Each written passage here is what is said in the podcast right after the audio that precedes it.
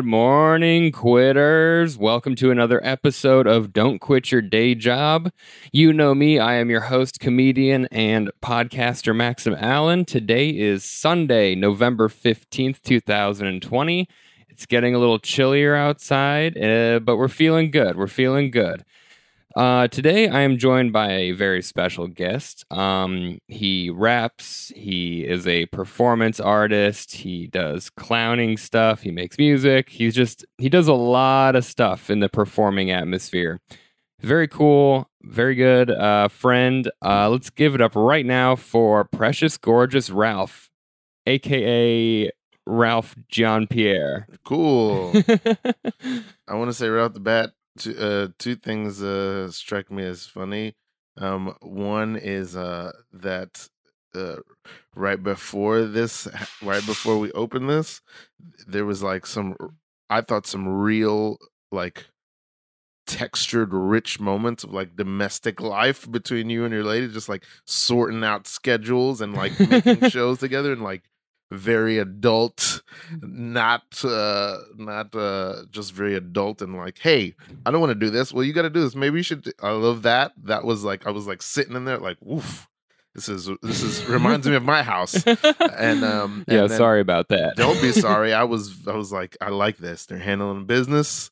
I'm here. They're like being they're giving me water but they're also like hey we got shit to do. I enjoyed that very much. And then also um uh i love that you were like hey you guys know me which is like just the white version of rappers being like y'all already know y'all know who it is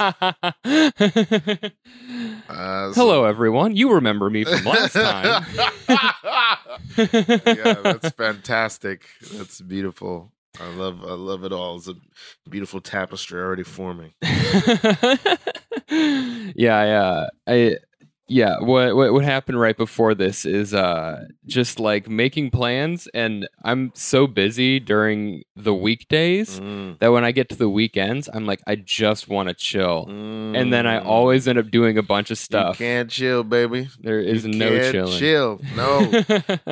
Especially i'm in the same boat i'm uh, you know my lady and i do pretty much the same thing Mhm. and we're trying to make stuff together and and and also there's domestic life just trying to make the house happy which i neglect and yeah. anya's very focused on and uh um there's no chill baby you, you there's no chill and it's it, it- but it's all for the best Yeah, no, I, I feel that. I was uh like everyone's like, oh, the second wave. Will there be another lockdown? Part of me Mm. is like, I kind of hope there's another lockdown so I can just sleep for a while. yeah, yeah, yeah. Well, it's it's so interesting how artists, especially comedians, and I love it, Mhm. have been. Uh, some of them have been so busy, and um, it's. I, I want to feel like it's the it's the right thing. It's the way things should be because, at this point, I think something I'm learning from SNL beyond anything else is that um, actors and musicians or even athletes are they're kind of important, but they're not important anymore. What's important right now is comedians Mhm. because they're the last in this world right now where you can't be sure if anything is true. Yeah. Comedians are the only truth tellers, Mhm. and um, and so I I love it. I love I love I love seeing it. I love how seeing how important it is that oh Jim Carrey is on or Bill Burr is on or Dave Chappelle's on. Mhm. Like in the past, it was like Bradley Cooper and uh George Clooney or whatever, and nobody gives a shit about those people right now. Yeah. You know what I mean? We want to know what is Maria Bamford doing? What is uh Maya Rudolph doing? What is uh you know, where's Joe Rogan moving? That's what Yeah. we want to know about. Uh, I think. I don't know. it's it's so bizarre to me like the celebrity comedians just how much of a following these people have and it's not like like yeah they make specials every once in a while but for the most part it's like they just do live shows and maybe have a podcast and people are just like obsessed with what they have to say i don't know Yeah. Y- Yeah, it's a it's a funky time. i i love things like that. Like I think I was having a Twitter argument the other day, which I have a lot of internet arguments, but somebody was like, mainstream popularity doesn't have anything to do with if something's good or not. But I feel like if something's popular, that's a really good indication of what people need. It's like Mhm. if a dog is licking a wall, you know, or something, a rock for salt, they probably need that. They probably Yeah. need to like electrolytes or something. Like people will tell you what they need and and and and by that where they are culturally, like what's Mhm. going on with them. Yeah. I need more I need more meditation. I need more rock and roll. I need more drugs. I need whatever it is. You know what I Mhm. mean, they'll tell you what what we need. Yeah. You know, uh, yeah, that's super.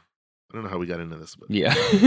but uh so you uh I guess right now you are a musician mostly. right now, uh, Ye- uh, I guess that's a, that's pretty apt. I yeah, I'm I'm I would hmm, I would say if I had to characterize the two things that I do, I'd say neck and neck are I make music and act, and then Mhm. behind that is comedy, and then behind that is um teaching. Mhm. Um, and then behind that is a bunch of other stuff. Like I like to A and R for other artists, like try to help other artists, uh, music artists, work on their stuff. What's A and R? A&R is like I can really tell you it's but it's kind of a term for like this is a person who helps facilitate this your record being made in the best possible way. So they help you connect you with other artists. Let's say if you're gonna collaborate with other artists, they help Mhm. you find beats and curate beats. They talk with you about you know you know you should you don't need this song.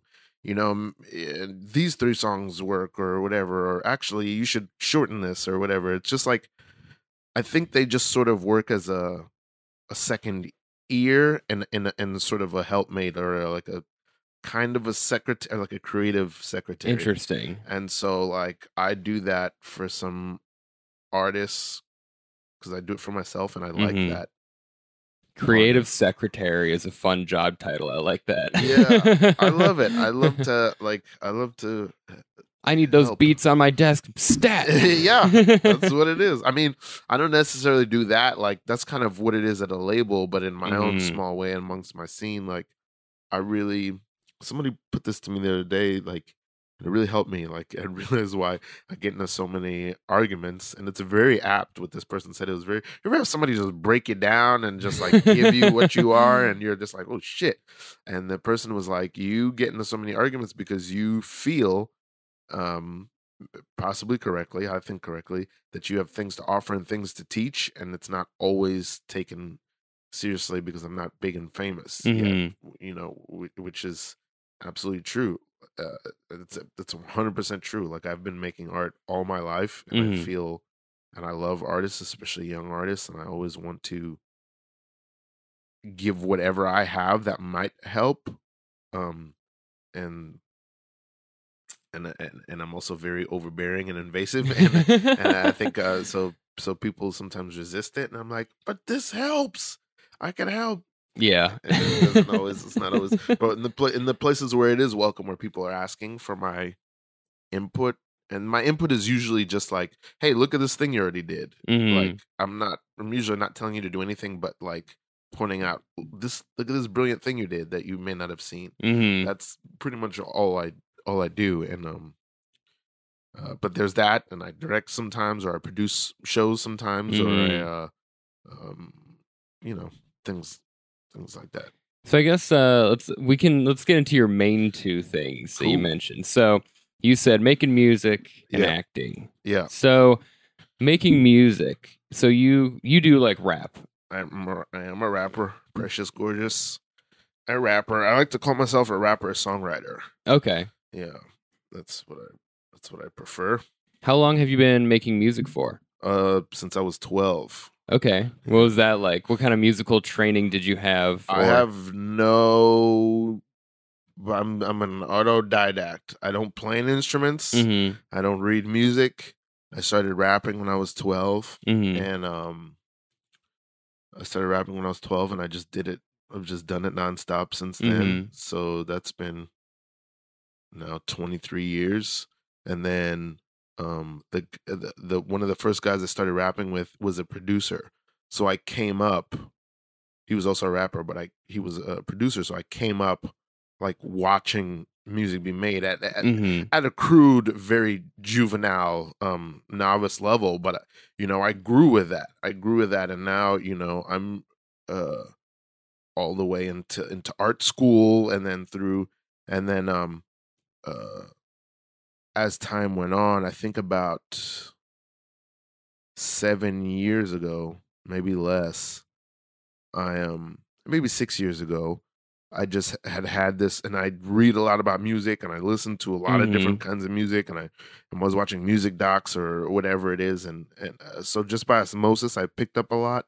So then I just started to produce my own stuff, and uh, so a lot of my songs, one, I- a lot of my songs I write from scratch, and Mhm. or I just am really even if I don't make the beat, I'm very picky about beats, and I also um am like super.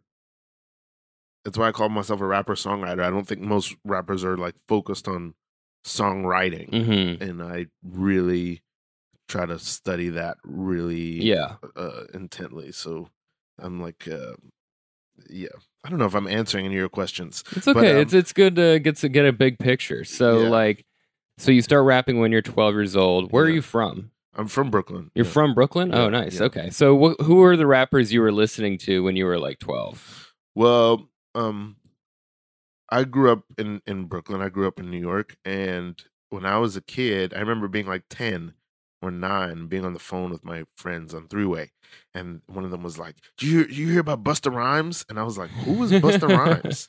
I didn't know. I- Yeah. I, had no idea. You know, Yeah. I was listening to Hot 97 every morning on the way to school, but like I was a kid. Uh, so I grew up, I- like I said, I've been an artist my whole life. So at seven, I was re- reading comic books, and my, uh, I think my cousin gave me how to draw comics the Marvel way.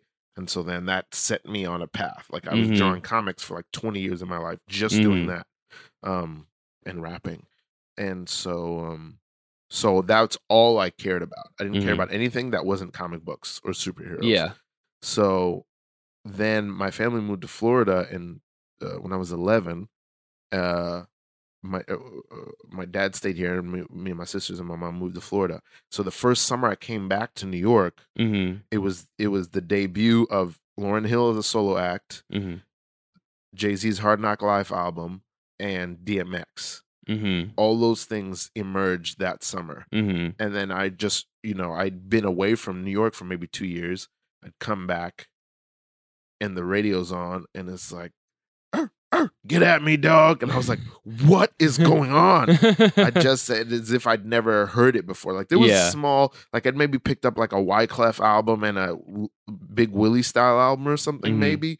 So it was like small, but I was still like just like okay, music.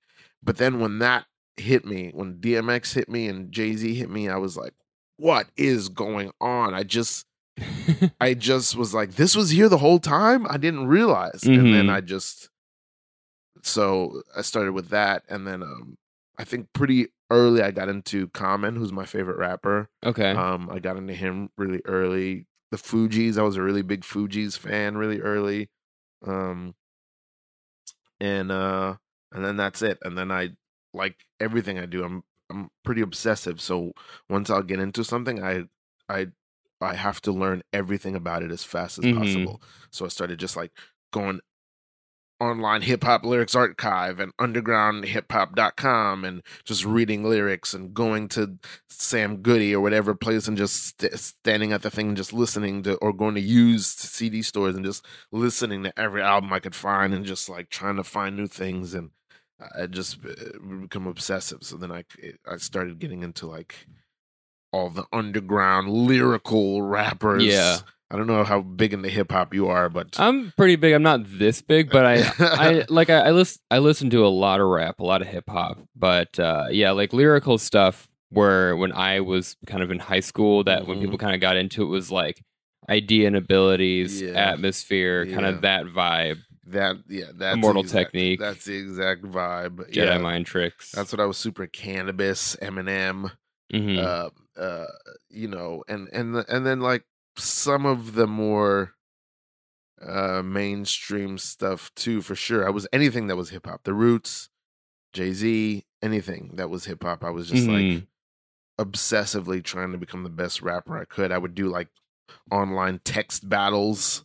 That was a big part text of my battles. Yeah, you would battle people on text on the internet, on internet forums back in the day, and um, that was a big deal for me. And yeah, I was just, I was just obsessive, obsessive, obsessive. Um, and uh, that remained so. And then and then that sort of shifted and changed over time Mhm. how I was into hip hop. But I'm still just as maybe more into hip hop than I was before now. So, uh, when when was when, how old were you when you kind of recorded your first song? Probably 12 or no, no, not 12, maybe 14, 15. Okay. Um, you yeah. remember what it was? Uh, you know what? I don't remember, but I was in a group with my buddy Jason, who's now a marketing guy, and we work a little bit together now. Um, but uh, we were in a group called Main Event, Mm-hmm. and I don't know. The one song I remember, I was, uh, I think it was like the first time I was like getting a little bit better. I was like, and if you hear me, I want to see you jump in the game, cause all men and women lust for the same. If you hear me, and I don't know, I don't know what I was rapping about back then, but uh, I think that's like the first chorus I wrote, and I was like, "Oh, this is catchy." Um, yeah, so that that's kind of it's kind of that kind Mhm. of stuff. And we, I remember we sold our CD in in high school uh, around. Uh, it didn't it didn't make a big splash, but I think Jason ended up making some money. Uh, Wow. But yeah, I recorded like off and on all through high school, and then when I got to college, I recorded a little bit mm-hmm. and then I only have. It's funny because I've been rapping nonstop for 23 years. I only have.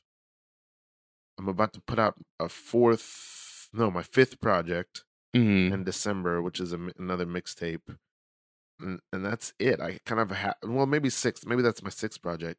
I kind of have half a mixtape I made with a buddy a few years ago, Mm-hmm. And then I have like an album I put out right at the end of college, and then in this last year I've put out three projects. Wow. Yeah, trying to make up for lost lost time. So when I'm Or maybe seventh album actually, because I also wrote a one man show that was also a musical, and so I wrote an album for that, but I never released it, it only as a musical. The music was in the musical. So Yeah. Okay. so so you've been rapping for a long time. Yeah. Yeah. You got these projects. So when do you uh how do you practice rap? Do you just write stuff or do you just get in your room alone with a beat and just rap or what does practicing look like? um, it looks like a bunch of things. So, um, when I was younger, I don't do this anymore because I don't feel I need to do it. Mhm. but when I was the basic ways to practice are to freestyle as much as you can and to just write raps as much as you can to beats. That's what I think Mhm. you do. And especially I think cuz here's something I think people don't talk about enough. Part of the way you practice rap is not just writing to beats but picking beats to write to. Mhm. Um knowing uh so this is something I practice. Uh, Mhm. And nobody told me this. I had to figure this out. I think, but I think it's really important.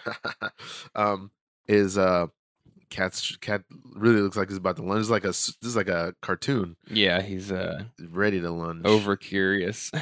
Um, so that I think there's like, and I think this works for any art form. So there's four tiers, I would say, of of beats. okay. There's this beat is crappy. This beat's pretty good. This beat's awesome. I'll die if I don't rap on this beat. okay.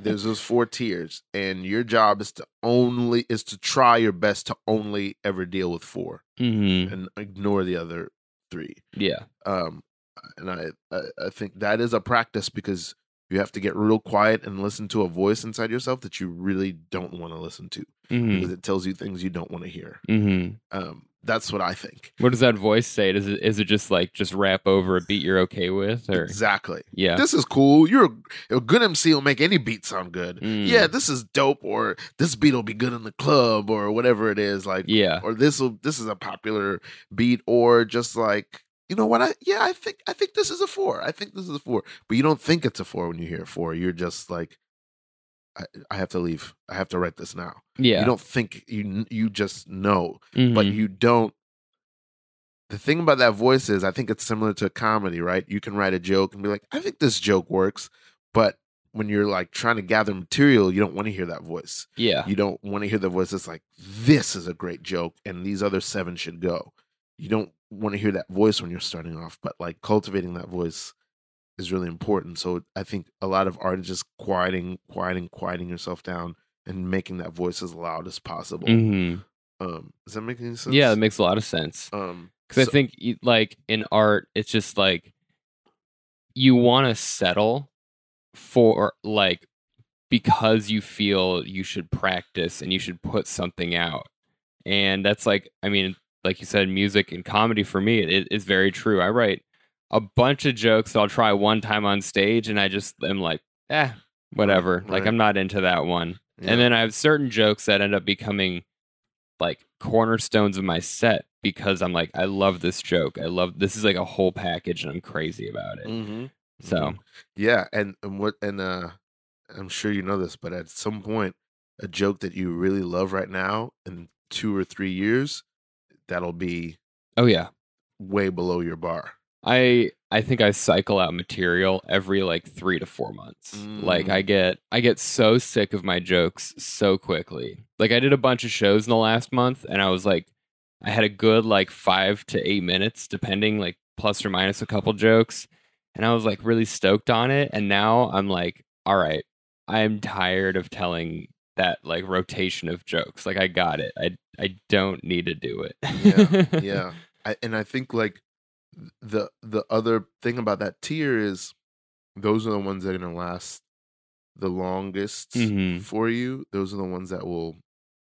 It's like a piece of chewing gum. What keeps its flavor the longest? Yeah. you know what I mean. And like if you if you're really committed and determined to always shoot for tier 4 Mhm. that's the stuff that's gonna stay for for it's gonna stay and it's not with not only with you but with others Mhm. that's the stuff that they're gonna you know I, I i feel like that was like part of the evolution of like same with that tier thing is like because i w- the reason i learned that is because i noticed that when i really took a survey and looked back on my songs all the tier four songs all the tier four beats were all my favorite songs Yeah. without fail and i Mhm. just couldn't ignore that pattern and um and then those are the also the songs that i got the feedback about the most so like my goal became like i'm gonna try to make tier four only Mhm. and not and uh, you know obviously that's impossible but, Yeah. you know that's what i Do try you to do do you are there any songs by other artists that just stand out as like this must have been their tier 4 track? oh i i love lists i have tons of lists of like you know the song like i have a list of i think the greatest hip-hop songs i have a list of 10 so like i mentioned Lauryn hill earlier like lost ones i don't know if you know Mm. uh it's funny how money changes situation but miscommunication lead to complication you just lost one but you really gained some um, th- that's like to me the greatest hip hop song ever made. Okay, I think it's so that's easily a tier four. Um, but to go back, so that uh, I think is the practice rap uh, freestyling as much as you can, writing a rap as much as you can. Like I have to, I used to do it compulsively, and now I have to trick myself into like if I'm not working on an album, just like Mhm. Cause like running, you can lose it. You don't run a couple days, Yeah. you can lose it. So I try to stay sharp and try to find beats that I like and write raps as much as I can. And then, uh, how else do I practice? I try to listen to. uh, I am a big snob, and I so I try to listen to like the best of anything I can find, like the best artists, the best albums, and of any genre that I can get into. You know what I mean? If it's a really uh beloved and like well respected piece of music, I'm gonna try to get into it and try to see, even if it's not my genre, see what it is that people love about it and try to Mhm. dissect like Yeah. what makes this work. Not what makes people like it. I have to like it also. But if I do like it or if I do feel get some feelings from it, what makes this work? And so I'm constantly trying to think about that and break that down uh, from every element from the songwriting to the tempo to what instruments are used to like how the song progresses to uh, the sequence of the album to the song Yeah. title to I'm trying to think about what makes what is making this work. There's so many intricacies for sure. Yeah, yeah. And and and uh yeah, what I found, which I don't know if it's true, but is what I found is like everything does work together. And that's what you find is that when you Mhm. look at something that really works, you'll find that there's very little wasted. Everything Yes. that's in it is bent toward one goal. Yeah. No, I love that. Like my my favorite albums of all time are like when you can look at the whole album and be like, this is so cohesive Mm, and every song stands out from every other song, but it all is in like the same package and you can tell it's in that package. nice. What's what's an all time for you of in that in that in that mode or something you think of? You're like, wow, this is I would say this isn't rap, but uh Mutter by Rammstein oh, okay. is uh, most Rammstein albums are like this. Like I always I'm a huge fan, but I think of them as like every album is like a different color and then every song on those albums is like a different shade of that color. oh color. yeah, it's that's like beautiful. it's like they they do it perfectly. Like the only two their first two albums were like a little experimental. Like they've got some bangers, they've got some like weird ones, but like they're figuring it out. But their third album onward has all just been like gold after gold after gold. Just really, really good. And then like in hip hop, like I mean, Only thing I know about Rammstein is what ninety seven. Du hast, yeah, du hast nicht. yeah, Uh, which is that says a lot about them because that will never leave my brain. yeah. It's burned in there. Yeah. so big. Yeah, it was crazy and like like being like such a fan of them. I'm like that song is like old. Like Yeah, they yeah. have way better songs now. Yeah, yeah, yeah, for sure. but it's catchy as hell. Yeah. And then um in like in like hip hop and rap like I don't know, it's so hard to pick favorite albums of things cuz I I just love so much, but when I think about like um like anything Kendrick Lamar has done, Mm, all of his albums are very much like that where it's like Mm. all of them are like oh we get the vibe of the album we get the tone and then every song is like so intentional yeah, yeah, yeah. like damn and uh to pimp a butterfly are Yeah, just like beautiful and records. and like you know good kid mad city Yeah. just those three are just so incredible like it's like there was so much thought that it went into this it wasn't just like a haphazard release just like i just put it out it's it's Yeah. like so good Yeah, really a labor of love. Yeah, for sure. He's he's one of the forefront in that. Do Mhm. you, um do you have um comedy albums or comedy specials that are that for you as well? not really Mm. I think uh like I don't watch as much comedy as I probably should. Like I think I used to watch it all the time Yeah. and then when I started doing you start comedy doing it, it it it it it changes. I heard I've heard Christian Bale and and Matthew McConaughey say this, and I didn't think this would happen to me, but it has. In, in, in terms of acting, they're like, Mhm. I love making movies way more than I like watching them. yeah. You know, so I yeah, I can I sort of get that. You're you're immersed in it all the time Yeah. anyway. And it's like before when I wasn't doing stand up comedy, it's like, oh, I can watch this, I I can laugh at the jokes and be like, oh, I like this, I like I don't like this. But now that I'm in it, I see all the nuance in the performance Mm. and my bar for what is funny has gone up so much that a lot of Netflix specials, I'm just like, this is okay, but this is not as good as something could be. yeah, a lot of them aren't good. But like my um my all time favorite comedians are Demetri Martin and Tig Notaro. And Nice. like those two, when they do a special, it's super cohesive and they just have their voice and their vibe just on lock. So Demetri, I always confuse Demetri Martin with somebody else. There's another comic that kind of looks like him that I always confuse him with. I think he's Australian, maybe Demetri Martin. But he's like bowl cut, right? yeah, he's got the bowl cut and the big nose and he Yeah. plays music and does the drawings. Okay, yeah, yeah, yeah. I think I yeah, I think I watched one of his last specials. His his was his uh person special was the first comedy special I ever watched like front to back. Wow. So Wow. and it was just like so weird and like fun. I was like, I love this. And he's so just like so like heady and like cerebral that it's just like these it's like dumb and innocent, but also thought provoking in like a weird way. I don't know. Yeah, he's It's great. definitely of a time. he reminds me of like kind of my my coming of age, like the early 2000s Mm-hmm. like that whole. You know, I would say I would call it the Wes Anderson era. Yeah. You know what I mean? Like him Yep. and uh who's the other guy who's really quiet? Um not David Cross, uh Todd Barry, Yeah. Oh, And- he's amazing. and um and uh who else is in that era? That early era. Ironically, uh, D- Dane Cook also comes from that era. Yep. But, uh, um, I'm trying to think there may be one other person that comes from that era. But anyway, yeah, it's I totally yeah, I, it's like it's like almost nostalgic to think about. hmm So, in in terms of rap and hip hop, what what defined uh, the early two thousands for you? The early 2000s for me is like a wasteland. I it's maybe the worst era of hip hop to me.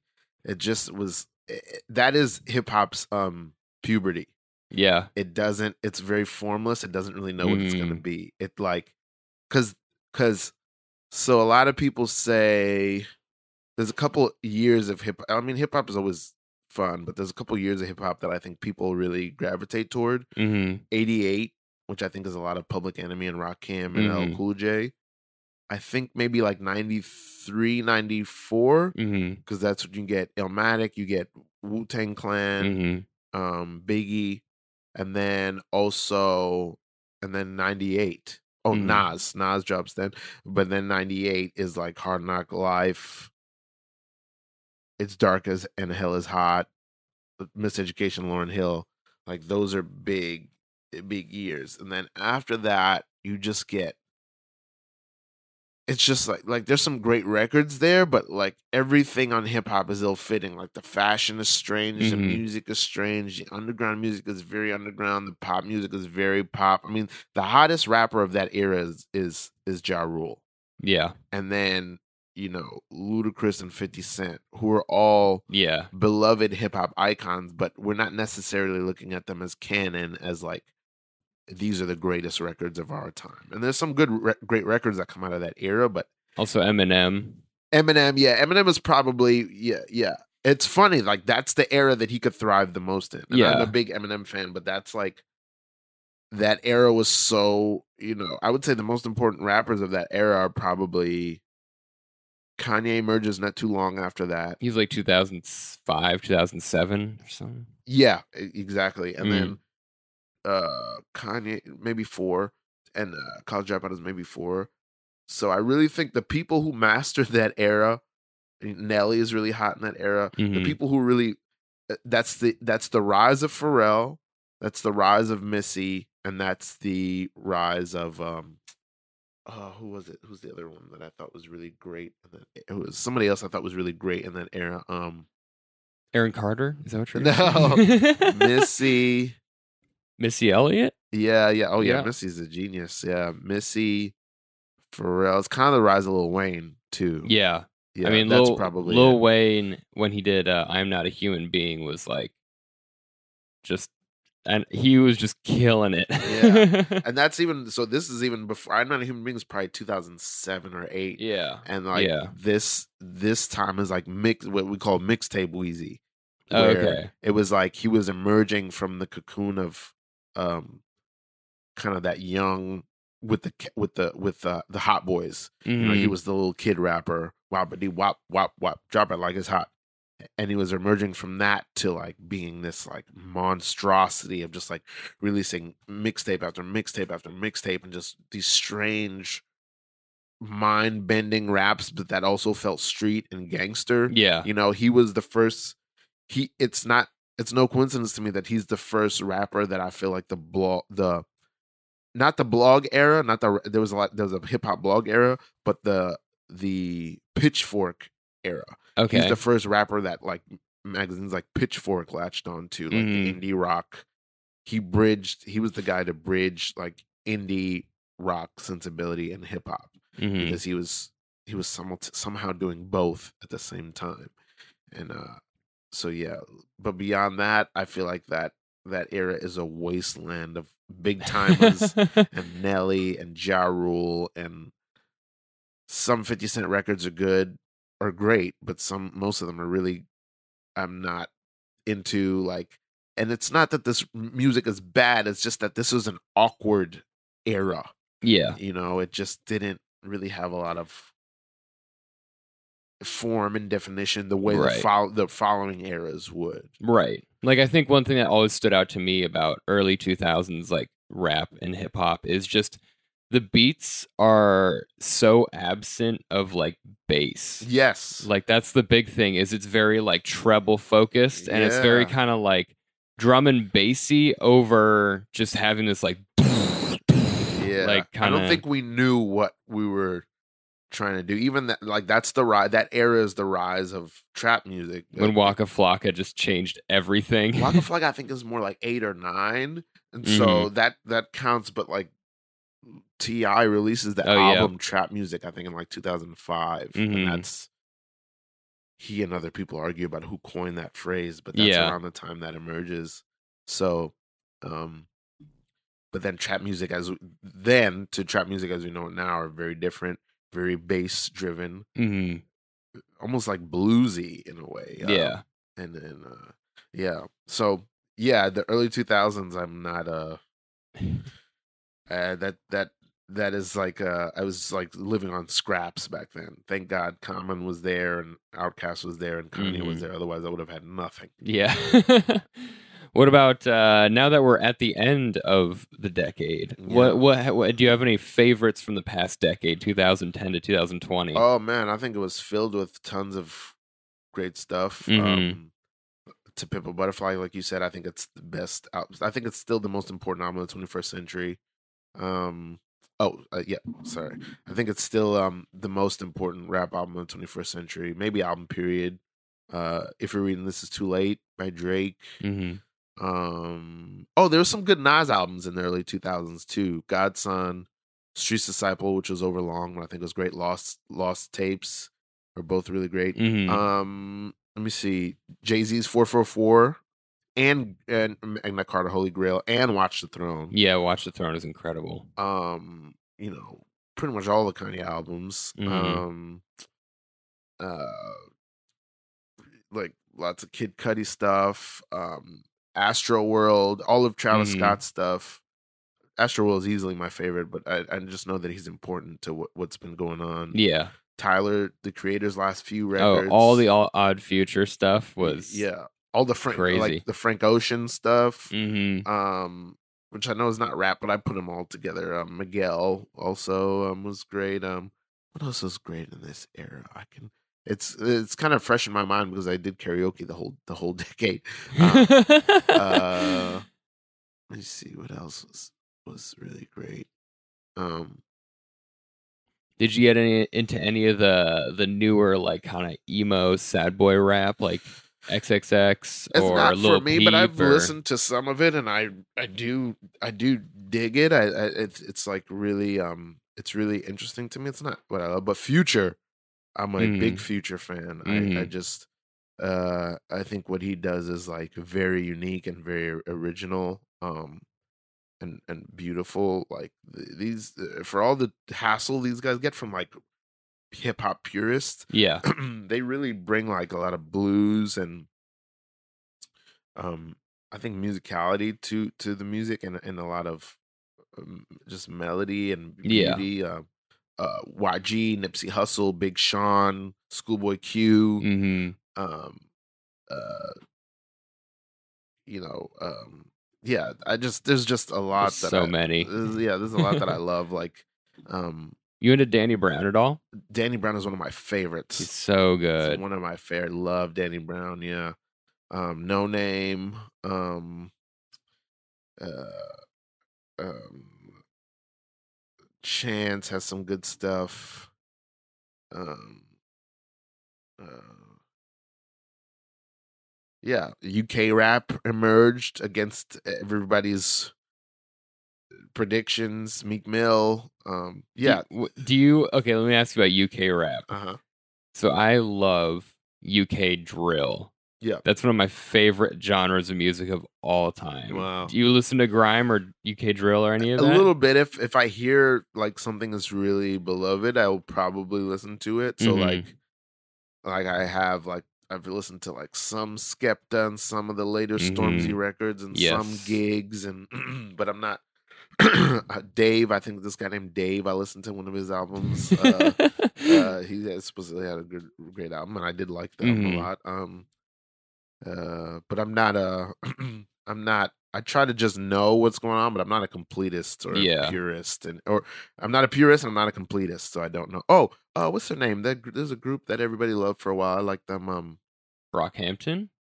no, but I, I don't know anything about them, but I always hear about them. Not Brockhampton. They were two twin brothers or something. Uh, Milli Vanilli. No. they were uh what was their name? They were so big for a while. There's the Migos. I kind of like them. I like some of their stuff. I love Char- uh, Childish Gambino. I would say he's Mhm. probably he and I are so similar, and it really irks me. But we're like hmm probably almost really similar. Um, what's the name of that group? Uh, they did that song Black Beatles. Black- Oh, Ray Ray Summer. Sremmurd. Yeah. Sremmurd, yeah. yeah, yeah. They were. I haven't heard about them in a while, but they were cool. Um, Just like that that one single and then No Flex Zone were the only two I know by them. hey man, eh, to get even get two in the in the in the canon in the culture is a Mhm. big deal to me. You know what I mean? It's like it's like being a comic and having even one joke that goes viral. Yeah. it's like man, that's dope. What about uh, female rappers? You got, Man. you got any favorites? Uh, I mean, Lauryn Hill is a great. Missy is a great. I- Mhm. I, think they're they're foundational, fundamental. Um, in the modern era, I guess there's some people that I like. Who do I like? Um, Noname is a genius. Um, in my scene here in here in Brooklyn, I mean, she's moved, but there's a lady named Merce, the Big Body Benz, who's hmm just a monster. There's a lady named Shamus who who was kind of adjacent to our scene, who was a monster, who was a genius. hmm Um, uh, I think Azealia Banks is a genius, but she's sort of self-destructive. I don't know what, what's Mhm. happened with her. Um, I'm trying to think who else. There was there was somebody I was really into. I respect Rapsody. Like Tierra Whack is interesting, and um, there's a lot of people that I see are interesting. But I'm an album guy, so I I Yeah. don't know. Like City Girls are interesting, and but I don't always. I'm not. I haven't connected with a lot of their albums, and that just might mean it's just not for me. It doesn't. Yeah. I don't. I really don't take like if I'm not into something as it's not good. It may just not be for me. I may not have been the audience, but That's fair. uh, those are the ones I can think of. I like this lady, Lil Simz from the UK. Lil Simz is really good. I Yeah. I like her. Uh, I like Young Ma, but she. I don't have a great album from her yet. So Yeah. I, know. I think that- big snob, dude. I'm- No, I feel that. Yeah. Like I, I, I used to be such a huge metalhead, and it was all about the albums. It's like no one cares about singles. It has to be like, did you make the album and did you do do it well? And so I, I totally get that. I used to be a discography type person, and that was exhausting. yeah i think i think we all are still like that there's always this talk of like just release singles it's not about the album anymore the album's dead people always say that but i've never seen it to be true right. the album is always king like when you have a good album out you are you know uh, i don't know if i said yg but i love yg Yeah, he's he's so fun. yeah i love and he's so like he's my favorite kind of rapper because he has so much like depth and feeling and richness but like he doesn't seem like he's doing anything hmm it seems like what he's doing is so easy and so simple Yeah. and it's really not i think it's really hard to do what he does hmm um same with future I, I, Yeah. i love i love that So, in your own uh, music, what ha- what have been some challenges along the way? Like, let's let's like some early challenges in getting into rap. um uh, yeah uh, my only challenge has been the same challenge as played all my other art uh, art which is uh I'll I'll put it this way. I'll tell you a story. So it's a very simple story. Uh, what was it called? The the the, the something artist. What's the movie that James Franco did? The disaster The artist. disaster artist, Mhm. right? So I was really excited about the movie. I'm a huge James Franco fan. I Mhm. like any weird genius who's gonna paint outside the line. So I love Kanye. I love Shia LaBeouf. I love Yeah. James Franco. I love I love all those people. So I'm I'm fascinated by them. And so uh uh Shia oh no, James Franco did an interview I think on Maron talking about right before Disaster Artist came out Yeah. and he uh he said um he was supposed to be like a mathematician because his dad I think was an engineer, and he was Mhm. like on that path. He got really good grades and stuff. But then he was just like, I'm gonna be an actor, and his dad was like kicked him out of the house. So he said the first thing he did was went out and got a job at McDonald's mm-hmm. because he was like, I just I only had the job for like three months, but I knew if I didn't make my own money, it would be much like if I couldn't take care of myself financially, it would be much harder for me to attain my dream. And Right. I so James Franco said this, and I heard it on this podcast. This was like three years ago, two years ago. Mhm. I heard this on the podcast. I'm in my 30s at this point, and I heard this, and I, I was already leaning this way, but it was the first time I went, "Oh, I, I have to make money."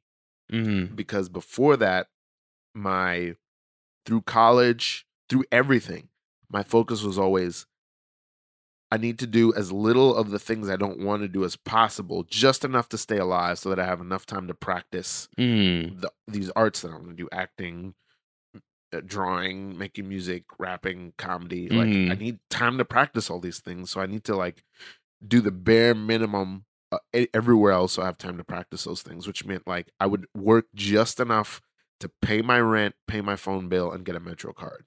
And I Mhm. did that. You know, I've been in New York now, what, uh, almost 14 years Wow.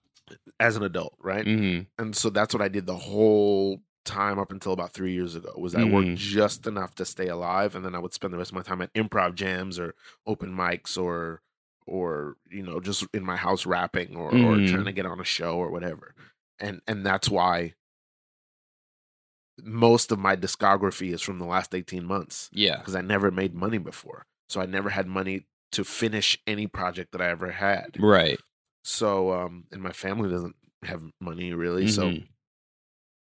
um that was the big challenge was just because i was always practicing and hiding and practicing i was never working enough to make money Right. i always right. thought if i work too much i won't have time to practice and i won't get great I, am gonna get great I, I, I don't have time i can't I, i'm only taking i only want part-time I Yeah. only, you know what i mean and like and uh and as soon as that changed as soon as i was like oh if i work more and make more money than I need, then I'll have money to do the things to record and to mix and to all this like uh, Yeah. pay to do, go do an open mic or whatever or whatever you know I Yeah. just eh, that was that was probably the biggest challenge I don't I can't think of any others Yeah. I think yeah, I think the the financial stability in creativity is like it's so important. Like just being able to invest in your own projects.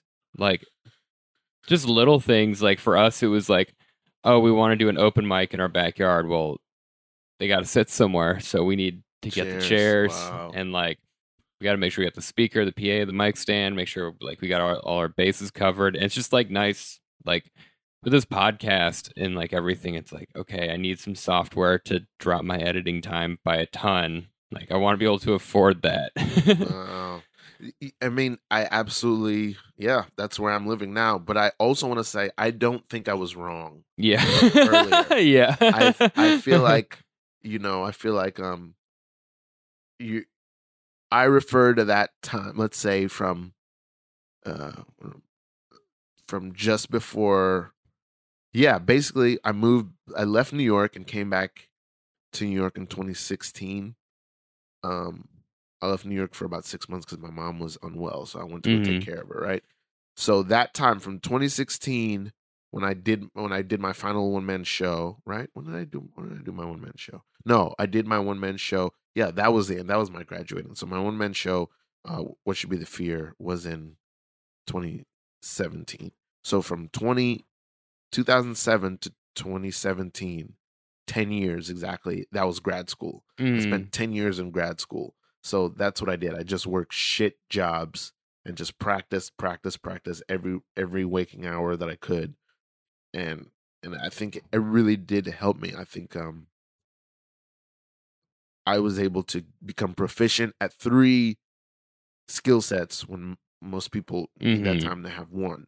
And and that's what I noticed in college too was that when I left college, uh, I went to Savannah College of Art and Design, so it's like this this global art school. Eh, They had a lot of money. I didn't have any money, but You're they- my second guest that went there. Oh, who's the other one? Uh, Anne Van Epps, she went there for photography. Okay, that name sounds familiar. Yeah, she's a comedian that hangs out. yeah, And um, so oh, I think I do know red hair. yeah. Yeah, yeah, I think I've seen her around. Um, so uh, and that's like another thing. Like I'm not a Mhm. stand up, but I n- kind of know who they are. Yeah. Yeah. You know what I mean? And that, I mean, Anya helps a lot too. But before that, I kn- I knew like because I'm, I because I wasn't working all the time. I could be around. I could see what's going on. And I Yeah. want to know what's going on. yeah.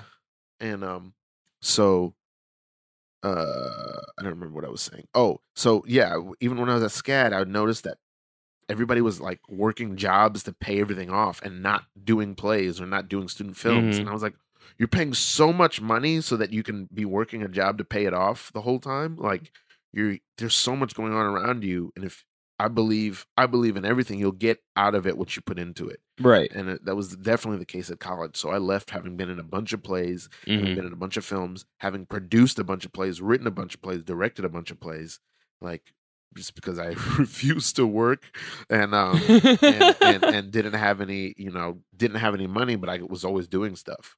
so let me let me unpack this. So wh- what'd you go to school there for? So I went to SCAD, uh, Savannah College of Art and Design, because I, I I wanted I thought I wanted to double major. So it was the only school I knew of in the country that taught sequential art and not just illustration, but specifically comic book art, sequential art. Mm, It taught specifically sequential art and theater. okay. So that's why I ended up going there, which I shouldn't have because I'm in humongous debt. Uh, But I had a great time and I did learn a lot and I did meet a lot of great people.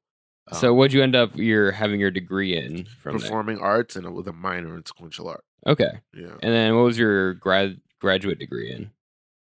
There's there's no graduate degree. I didn't go to graduate school. Like grad New York was my graduate school. Oh, I Yeah, yeah, okay, I got yeah. I see. Yeah. So that's Okay, like, that was uh, a metaphorical grad school. Okay. Yes, but it's a metaphorical grad school, but also fuck that. Yeah. Like, there's no grad grad student in the country, probably not even a PhD, I would say, who has studied as much as I have. Like I Mhm. really st- I did like probably five or six internships. hmm I I um I just sat at bookstores and read every book I could get my hands Mhm. on.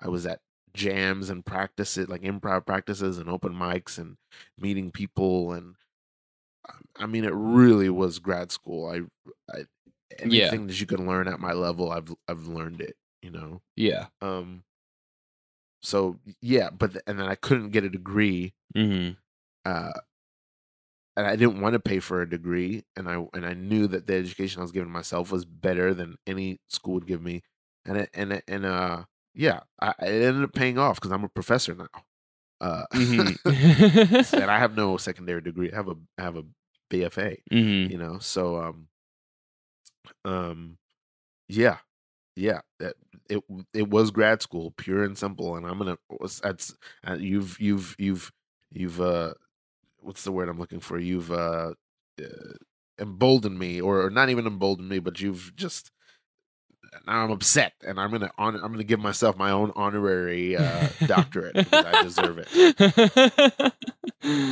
okay, so like uh let's dig into so the other thing aside from rap that you mentioned, your other big thing is acting. Yep. So when does acting first come into your life? Um, so I uh in my senior year of high school, I am uh you know, I'm rapping. At this point I think I'm gonna be a rapper and a comic book artist for Marvel Comics. Right. And um and so I'm a senior and you know, I just need certain credits to get out of school and so I like they offer drama and I'm like, okay, I'll do drama. It'll be it was fun. My freshman year I'll do it, you know, my first semester it'll Mhm. be just an easy, fun class. And Yeah. so I get there first day of senior year and I find out that the drama teacher is fired or been or quit over the summer hmm and now it's gonna be a musical theater class hmm which I'm like, I know nothing about theater. I've never, Yeah. I've probably never seen a play. I, I know nothing. So I am sort of becoming like a film nerd, like reading a lot of movie reviews and stuff, and like getting Mhm. into movies. Strangely, but like acting never occurs to me. hmm I'm getting into movies because I took an AP English class, and um, you know, I didn't grow up with any literature, and I didn't ever get into. I didn't read any of the books, but I took the class for both years, freshman and senior year, and then I realized one day that uh, I liked the movie Rocky. And I realized, oh, Apollo Creed is a Machiavel, and then that made my because then I realized you could analyze. I was enjoying like analyzing the the books we read, even though I didn't read them. I was enjoying analyzing them, and then when I realized you could analyze films the same way as you analyze movies, I was just or or or, or literature. You can analyze films the same way you analyze literature. I was like, what? So I'm already sort of thinking about that, but like, it's just like a hobby or something. Yeah. like, you know, and then um, but so I, this musical i'm like in this musical theater class about to drop it for something else because i don't i don't sing i don't you know i mean? Even though i'm a rapper i'm not thinking about singing i don't i don't care You're more this. of a Hamilton guy. i'm more of a no i'm a nothing guy. i'm just like yeah hamilton. Ugh, i don't even know what i thought about it back then. So but the teacher i never forget her her name was miss kazanovsky at the time. She goes hey guys um listen I, I know you guys didn't sign up for musical theater it's not going to be a musical theater course. I know you want a drama i can't do that but i'm from new york and i did some improv when i was younger Mhm. so i'll teach you guys how to do short form improv. Nice. and then we started doing short short form improv and by the end of that semester i was going to be an actor. Wow. it was just like that. I, I just i just uh, and it's interesting because so for me there's no divide between comedy and acting. Hmm i to me they're the same thing. Hmm um and uh yeah so that's how i got into it and so by the end of that school year i was like oh i'm going to art school i'm Mm. gonna go to school for to, to act um yeah and, and there was there was never a thought about it before that Yeah. Wow. um but uh but also what's strange is when i say that it's not true because Yeah. i spent my whole childhood like drawing superhero comic books so like if wolverine is upset he has to, i have i have to do the face Right. to draw it uh, or if he's like pining for Jean, I have to be like Jean Grey, you know. I have to, I have to do that to draw it, For the listeners, Ralph is making some very dramatic faces for me. you know. Um, So uh, you know, so I I spent my entire childhood doing that, Mhm. so it was kind of already built into me, but I didn't realize that until later. yeah. Um, yeah, and so yeah, from there I I go to Savannah College of Art and Design. I know nothing. I've I've not been in plays. I've kind of been into movies, but that's it. I don't know anything about theater or anything. Yeah. So yeah, but I so I walk in there and I I just go through the whole program and uh and then I come to New York and then I really start studying hard here too. Mhm. Yeah.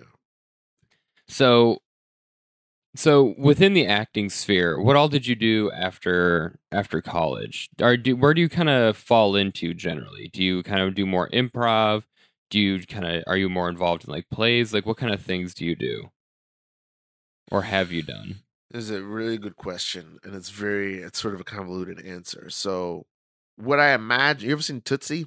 Mm-mm. Okay, it's a really like what I imagine a New York actor is what Dustin Hoffman is in Toot- at the beginning of Tootsie. He's like this guy who's just like rolling up his sleeves, going to auditions, killing it, and just like this guy's the best actor in New York, but he's difficult, uh, and you know what I mean. just like this, um, that's what I thought an actor was. Like that was my what I imagined. Um, even in college, Mm. and and then I and I was all about like Marlon Brando and being a serious actor, you know. Um, but a couple things happened. One, I just so happened to go to this private school that had a lot of money. I didn't, but you know, the people around me did. So there was a lot of money floating around in the department, and I Mhm. happened to go at a time where there were these pirates. There were these seniors and, and, and grad students who were just like, "Fuck it, let's do it. Let's just do a play in the parking lot. Fuck Mhm. it, let's just put a play up in this barn. Let's do a play in this field. Let's um, and we're gonna open a theater company right across the street from the theater building, Mhm. our own theater company." And like they were just like pirates. Um, Troy Hurd and Cassie Westbrook and Sasha Travis and Ryan McCurdy and all these people who uh, uh, some of them are around. Troy Hurd runs theater company in Las Vegas. Uh, Ryan McCurdy's here. I think he works on Once and or did work on Once, and I think he has a theater Mhm. company in Savannah, Georgia. And all these people, Bridget Tunstall, whatever, they were all pirates. They were just like, here's a 24 hour play festival. Here's a play in this parking lot. Here's a blah blah. Mhm. And so they just instilled in me somehow and and and my theater department, the teachers were very supportive. The department didn't really know what was going on. Yeah. The teachers were very supportive. I'm Yeah. still friends with a lot of them, but they just instilled in me like uh, uh just make your own stuff. Nobody can stop you. Yeah. Just do it, make things. Don't wait for anybody to cast you in anything. So and so I just came to New York with that. So I came with that and I also came like having moved away from this kind of Montgomery Clift uh, I don't know if those names mean or like Marlon Brando, they're like actors, actors, like method, method. And I just started to go back to like, no, what I love is like improv and clown. And I Yeah. discovered clown really right before I left college. And hmm so I just, I just spent the last 10 years, like doing as much improv as I could, trying to break into the clown world, apprenticing with the, a clown named Eric Davis, um, the Red Bastard, who was like a master clown. He ran the New York Clown Festival. I apprenticed with him, and uh, and then I, I was doing a lot of improv, and then I spent about like, almost two years doing stand up, about a hmm year and a half. But I didn't. I never wrote a single joke. I would just go on stage and do one man improv Yeah. um and uh uh, and I annoyed all the comics, but I had like a group of comics around me that like protected me. Um, uh, Tyler Fisher, Charles Gould, um, Matt Alspa, Tomas Delgado. A lot of these guys are still around, but they were like my homies, and they look look after me. Tyler Fisher, uh, one of our first outdoor shows, Lee and I, he actually was walking by the show in Prospect Park, and he came up to me. He's like, "Hey, man, I'm a I'm a professional comedian. Can I do some time on this? Sure, this is so cool." And yeah. he did time, and he killed. And it was like, He's "Oh, a good guy. Yeah, great. he we came, we came up together. He was actually one of the first people I met when I came to New York. We were Mm-hmm. doing this improv thing in Times Square that was really fuck, fucking shitty, but we're like, yeah. So I'm he's one of the first people I met coming here. Um, uh, yeah. So uh, let me ask you this: What's what what is the difference between improv and clowning? Like I feel like having been exposed to both, I feel like I can feel the divide, but I can't clearly explain it to someone who doesn't know anything about it. Uh, nice. I mean, I don't know anything about it. Um, the- have you taken a clown class? Or? No. Okay, okay, it's coming. You will at some point. I, I have friends who have, Yeah. and they one of them, uh, Alex Richards, you may have met. He he just he's taking the clown class at the same time that me and him are in improv 101 together, and he's like, dude. Clown is just emotionally devastating. He's like, I leave that class every week just broken. Yes. uh here's here's the way I would put it. Um uh I'll, I'll put it in terms of two stand-ups. Uh huh. So I would say that maybe um somebody like oh, was it it was a comedian who improvises a lot. Um maybe Sinbad improvises a lot. Hmm but uh oh, what's the guy who's the white guy who's like oh, oh i don't know what's uh, the way he's he's the big he's an older dude brian uh brian regan. Yeah, Brian Regan. brian regan is a clown. Really? j.b Smoove like not a trained clown but that's what he's doing. Mhm. brian regan is a clown. J.b Smoove is a clown. Br- stephen brody stephens those guys are clowns.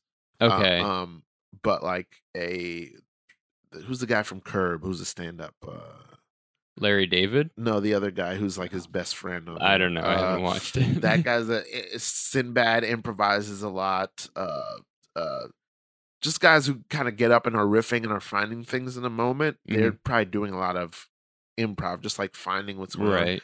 Um, a better example is um is uh okay. So what Larry David or is doing or what the Judd Apatow guys are doing is and there's these are not clean. There's a little bit of of, of Yeah. something in each. But what those guys are doing is improv.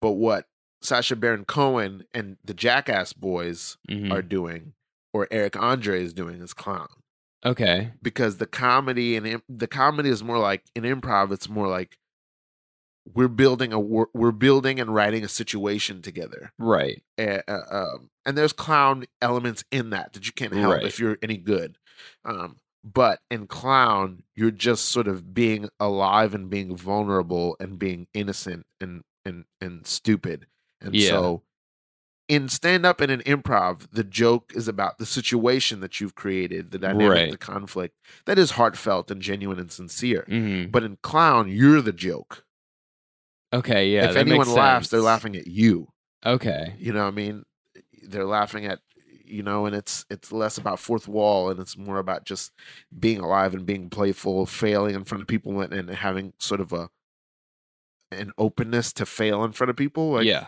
oh i don't i broke this i'll fix it i'll fix it you know um it's it's so yeah i would say Im- improv is kind of goes this in this direction like, yeah, back and forth. back and forth and clown goes this direction clown is like i i'm engaging with the audience i'm coming out i'm i'm gonna touch you i'm gonna you know what i mean yeah. and um both i would say both are symbiotic Yeah. i would say a clown is gonna be stronger if they had improv training and definitely an improviser is going to be stronger if they have clown training Right. So it seems like like clowns have a are have a bit more kind of crowd work, but as if the whole environment is more crowd work, where they're more present in reality, whereas improv is an imagined experience. I think you have to be really present to be really good at improv. I think the people who are the best in improv have some clown going on.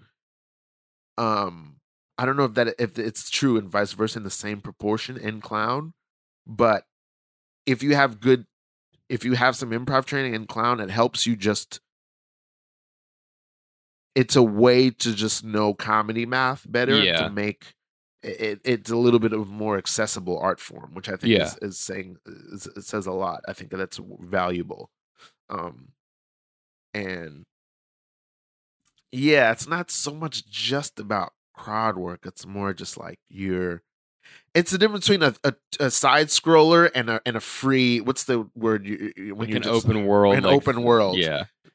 Clown is an open world, right? And that's a fun game to play. But a side scroll, a good side scroller is really fun to play too. You can do that Right. for hours. But yeah, Clown is an open world. Okay. So that it, that has the limitations and the and the advantages. hmm The- oh shit! Thank you for giving me that. That's good metaphor. I'm going to use that. Clown is an open is an open world. Yeah. Um. Interesting, because it's so. I feel like I've asked both you and Anya before, and other people who do clown, and it's just like most people are like I don't know what clown is. It's like all right. I barely know either, but it, it's it's um. It's definitely it's it's also just it's the art form that I know of that gives you the most opportunity for magic. yeah. It- magic can happen in improv, but I would say clown is more squarely just built on magic. Yeah. I mean magic. So here's the thing that will happen in like clown training is like uh, from the way I was taught, um, my my main teacher is a guy named Christopher Bayes, um, uh, but also Eric Davis. I apprenticed with him. But um, so uh, you uh, you'll be like, like let's say you know the stage is out there, and you'll come out this door, and the teacher will say, "Okay, go back there, when you come out, make us laugh." Yeah. and there'll be 30 people in the audience and the teacher's sitting in the center and you come out and you do whatever you, you think you're going to do and then some people will giggle politely because they're very nervous for you and Yeah. you're on this on an empty stage by yourself and everyone's looking at you and um and some people will titter like okay and the teach and a good teacher will be like we're not laughing make us laugh and then you will struggle and flail and probably not make anyone laugh for a long time and then when you go oh my god then everybody will laugh. And it is and it is there is no trick. There is no if you look behind there's no it is very unmistakable. When you've made everyone laugh yeah. it is there is it is unmist and everyone will laugh and everyone will know and it'll be hard to explain what you did yeah. made us laugh. Yeah. but it's just your surrender to being in control of the moment Yeah, Like- I, I think that like you see that in stand up a lot. Like at shows, some comedian will bomb a joke so hard and it'll be met with so so much silence that the audience starts laughing at how silent it is, and it's like, what? What is this dynamic? That was a bad joke. it's the same like there's so Yeah. much clown like clown is like not even a style because it appears so much like there's so much clown in stand up right. like the best stand-ups are doing a lot, a lot of like for like uh, very obviously Stephen Brody Stephens, JB Smoove, Mhm. Brian uh, Regan, but like Amy Schumer's doing a lot of clown. Mhm. uh, Chappelle's doing a ton of clown. Uh, I think I think uh, Norm Macdonald's doing a ton of clown. Um, uh, I'm trying to think of who else is like very present and has like a simplicity like that. Uh, uh, most student, most stand-ups are doing it, but some are some have a, a sharper Mhm. a, a little bit sharper in it and more present in it Yeah. than others. In a, in a way, I want to say, yeah, comics were great. Oh, Russell Brand is doing a lot of clown all the Mhm. time. Um, yeah, Do you uh do you have a clown name? Yes, What's your clown name? little tadpole. Little tadpole. Yes, That's cool. so I Anya told me about the process of getting a clown name. yeah, yeah, yeah, So would you describe that for the listeners? yeah. It's um, it's one of these things. It's like it's also, uh, it's probably what attracts a lot of people to stand up as well. There's a pure justice in it. Either people are laughing or they're not. And hmm it's, there's no way around it. Yeah. You can't fake it. I love it for that. It's why also, Anya and I also are addicted to Judge Judy because, because of the pure justice. And when you so when you get a clown name, um, the way my teacher does it is you come out and he goes, "What's your What's your name? Shingle." What's your you know you you do a whole bit where you you come out and you notice for the first time that there's a world of people that you've never seen before and you Mhm. ah, ah, uh, you Yeah. know and you come out and and then and he goes come down here and the clown comes down and he's like and he's like what's your name? Shingle and uh, you know there's a titter or something and he'll just cycle through silly names. What's your name? Bread Box what's your name? And and and and most of them won't work but at a certain point they'll land on something like what's the name uh uh one of my favorite names my, my buddy peter coy his name was so like the names are working some little laughs but you'll hit something where everyone will laugh and Yeah. it's like that is your name yeah. and so he comes out and he's like what's your name butternut tammy and everyone it's just like yes and it's not only that that's your name but that's always been your name we just didn't know that's always been your name. That's what it feels like. It feels like you're discovering something that's always been there, and we Yeah. just hadn't, you know. no one addressed it No and one called it out. it. Yeah. But as soon as you get it, you're just like, oh, that's that is what I am. And oftentimes, that's not something you want. It's just something we know is right for you. yeah. You don't want it. You don't want to be butternut Tammy, but you you are butternut Tammy. Um, and uh, you know, I am little tadpole. Uh, there's nothing I can do about it. I just am. And yeah. I, have to wear no shirt and my shorts all hiked all the way up, and I tape a hot dog to my arm. You know, that's that's what I am, Uh, and it's beautiful. It's there's something so uh, humbling about it. It forces you like like uh, like a good stand up practice will. It forces you to confront what you are. This Mhm. is why you think I'm. Before I get into anything I want to do, this is why you think I'm funny. I have no Mhm. control over it. This is just what's funny about me, and that's it. Mhm. And um, it's it's a, it's zen almost. It's uh, yeah, that's that's the way of uh, Mhm. that's how you get your name. So At least in our practice, there's many practices Yeah. of, of clown. There's many different teachers, but our teacher Chris Christopher Bayes, that's how he gave names. Mhm.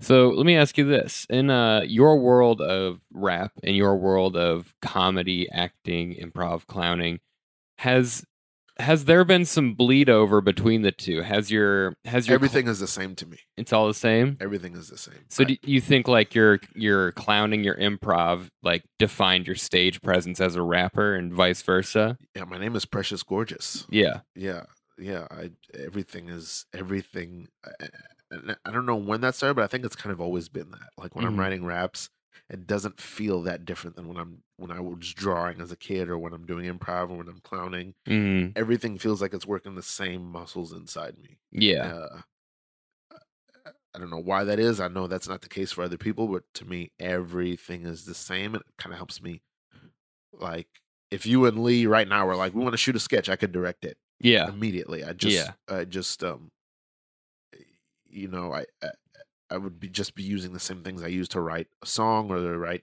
Not that I can, act, I'm not, I can't just get up and paint or sculpt, but the things I know how to do, they're all seem to s- gather around these same principles. you Yeah. know? Um, so yeah. So we're kind of wrapping up here. We're down to our last 15 minutes. Do you, do you have in your like creative journey, do you have a message you ha- you like are trying to send with your art? Or do you have like some consistent theme throughout that you stick to? Uh, I, ooh, I don't like messages. No. I don't like them. No, I don't. uh I don't like the idea of presuming I have anything to teach anyone else. Even though I said earlier that I'm a teacher, I I just mean that I have like information, like and like cheats that I can that Yeah. I can use, but I don't have like a. I know something about being alive that other people don't know. I, you know, So, I mean? like- I'm just a guy from Brooklyn. I don't know shit. so you wake up in the morning and you've got a and whole you ask yourself, is life worth living, or do I blast myself? Sorry,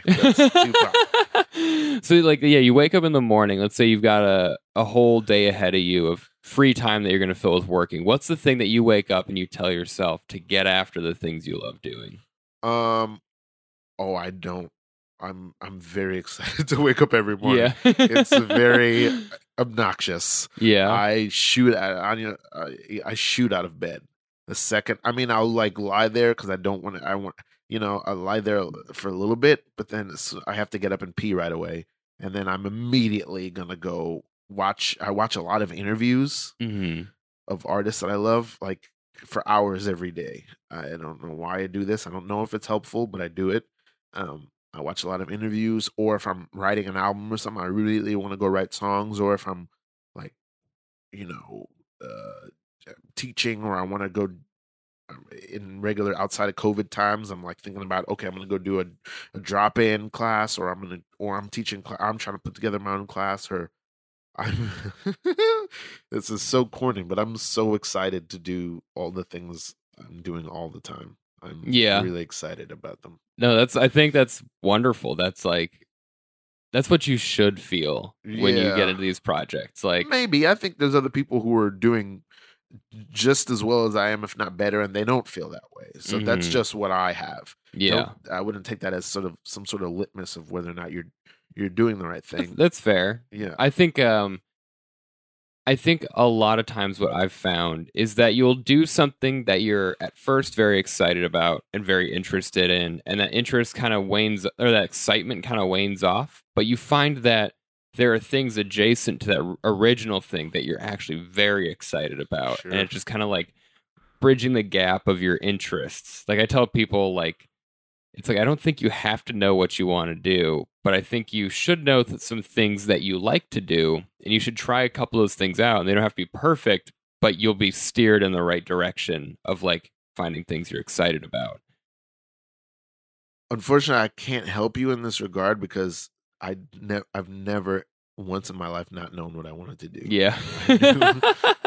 Very this is very obnoxious, but yeah, I knew what I wanted to do when I was seven, and that hasn't even budged. Damn. Yeah, I, I'm like, I'm like, for me, I'm pretty similar. So people Yes. who don't know what they want to do yeah. Like to know. ask me because I just am so decisive. Like I was like, I'm gonna like when I was a kid, I was like, I'm gonna be rich. And then when I was in high school, I was like, I'm gonna be a computer scientist. And then at the end of high school, I was like, I'm gonna be an electrical engineer.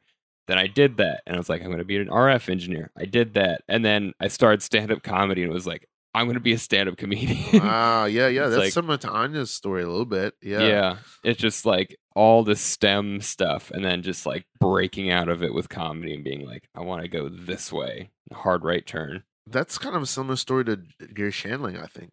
Like he was in school for well, he, only made it through school. He didn't Mhm. even get to do the actual job, but I think that happens a lot, and then that's beautiful because those people tend to use that way of thinking in, Yeah. in how they make their work, which Yeah. is really, really fascinating.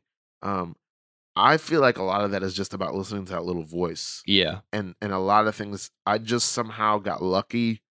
Somewhere I got lucky in my life. I don't know if it's how my parents raised me or just my temperament, but nothing ever happened to make that voice get quiet. And then by the time I became aware of that voice, I just focused on making it really loud. Yeah.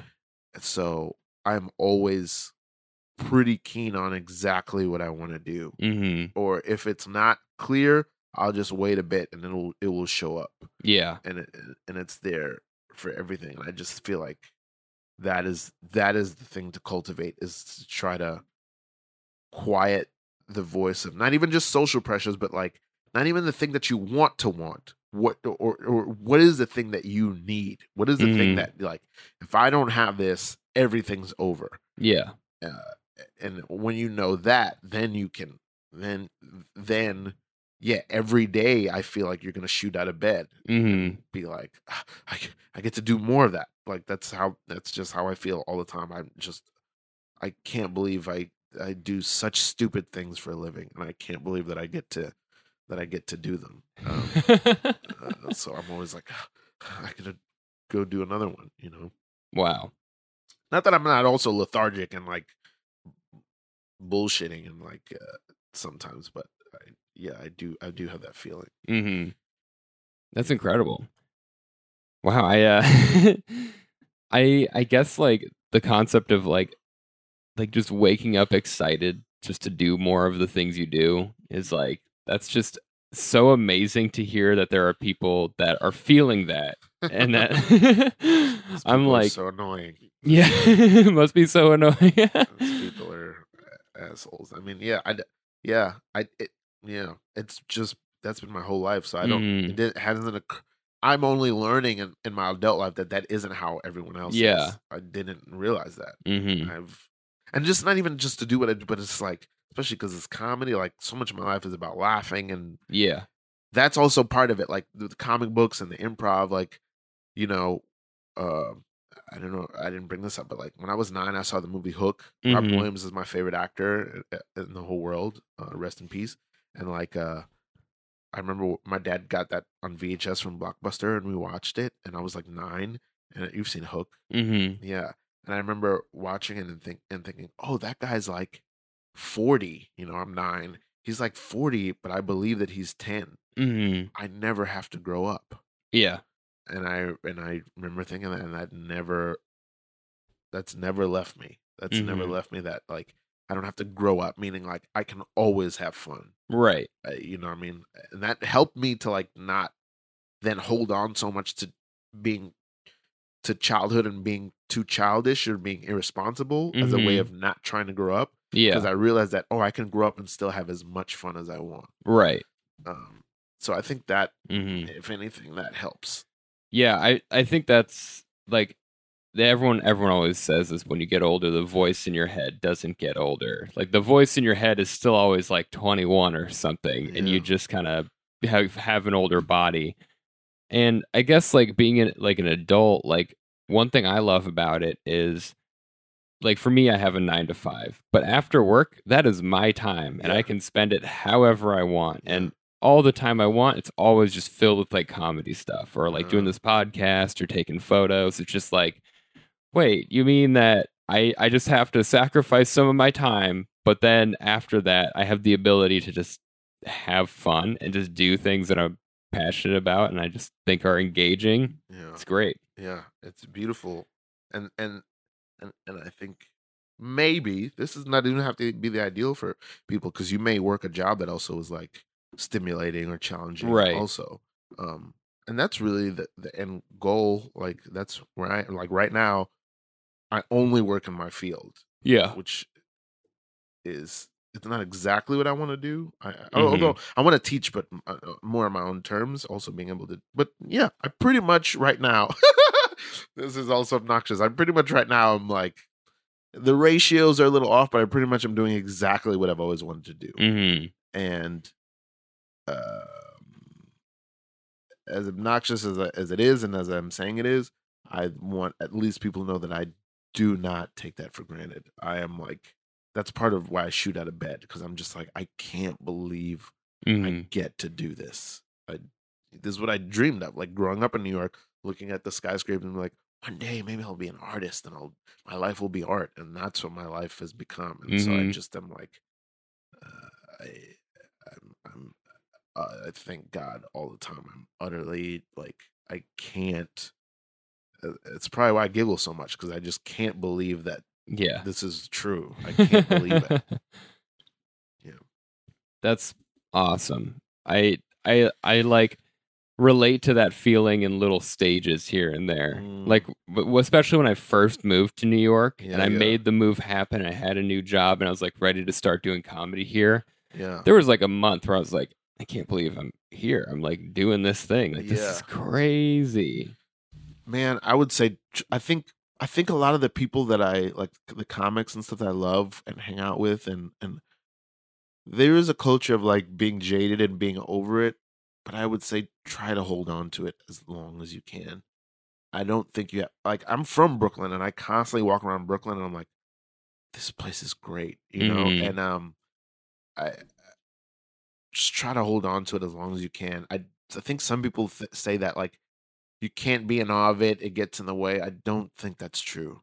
I don't think that's true. I think you Mhm. can do your job and know that you're good at your job and that you're capable and ready and still constantly just be thankful and be in love with the fact that you get to do whatever you're getting to do. I mean like you know like like I said like I met I met Tyler Fisher, you know, uh 13 years ago Mhm. somewhere in Times Square doing some shitty improv and now I get to see him on like Colbert or whatever he's he's doing and like you know or like you know this lady hired me years ago and like she was getting her MFA at Brooklyn College and now because I met her 12 years ago I now teach at Brooklyn College Mhm. you know what I mean? It, like, and I think a lot, like, there's, and then, and then who knows what'll come out of that? you Yeah. know? it's just like you can constantly be like, whoa, I can't. D- Don't lose that whoa. Don't Yeah. lose it. There's no good reason to lose it. I think maybe the city will tell you you're not cool if you don't be cool. Be like me. Be an absolute dork. You know, don't be cool. Don't lose that whoa. Mm-hmm. Yeah. Anyway. It's a it's good to keep in mind. I think uh I think we're gonna finish it there. Whoa. This was great to talk to you and hear from you. Oh, I have a mixtape coming out December 13th. Brooklyn Petting Zoo, it's called. Precious Gorgeous Ralph, RALF.com. I just wanted to plug that. I was gonna fast. just about to ask you your plugs. Oh, okay, I just forced them upon you. Precious Gorgeous Ralph, RALF is my Instagram, and my website is precious gorgeous preciousgorgeousralph.com. And I have a mixtape coming out called Brooklyn Petting Zoo coming out there. It's for the holidays. It, it's very sweet and fun, and there's a lot of songs that I I really dig, and it's a very kind of uh, sort of like an homage to hip hop and an homage to Brooklyn in in a very uh, uh, specific way. And uh, you know, and I'm and I I wrote it just like last month, so it's Mhm. filled with a lot of very. I'm talking about a lot of very current things, and I'm also Mm-hmm. trying. I tried to make the record that I think people need right now. Yeah. you know, uh, so that's coming out the 13th. awesome. Yeah, and I'll uh, I'll put links to those in the episode description. So everyone go check out Ralph's stuff. Yes. Thank you so much for coming on. This is super cool to Thank you, talk Max. to you. It's great to talk to you. It's super. This is awesome. Thanks for having me on. All right, guys. Uh, that's it for today's episode. I will see you next week. Check out Ralph's mixtape. Bye.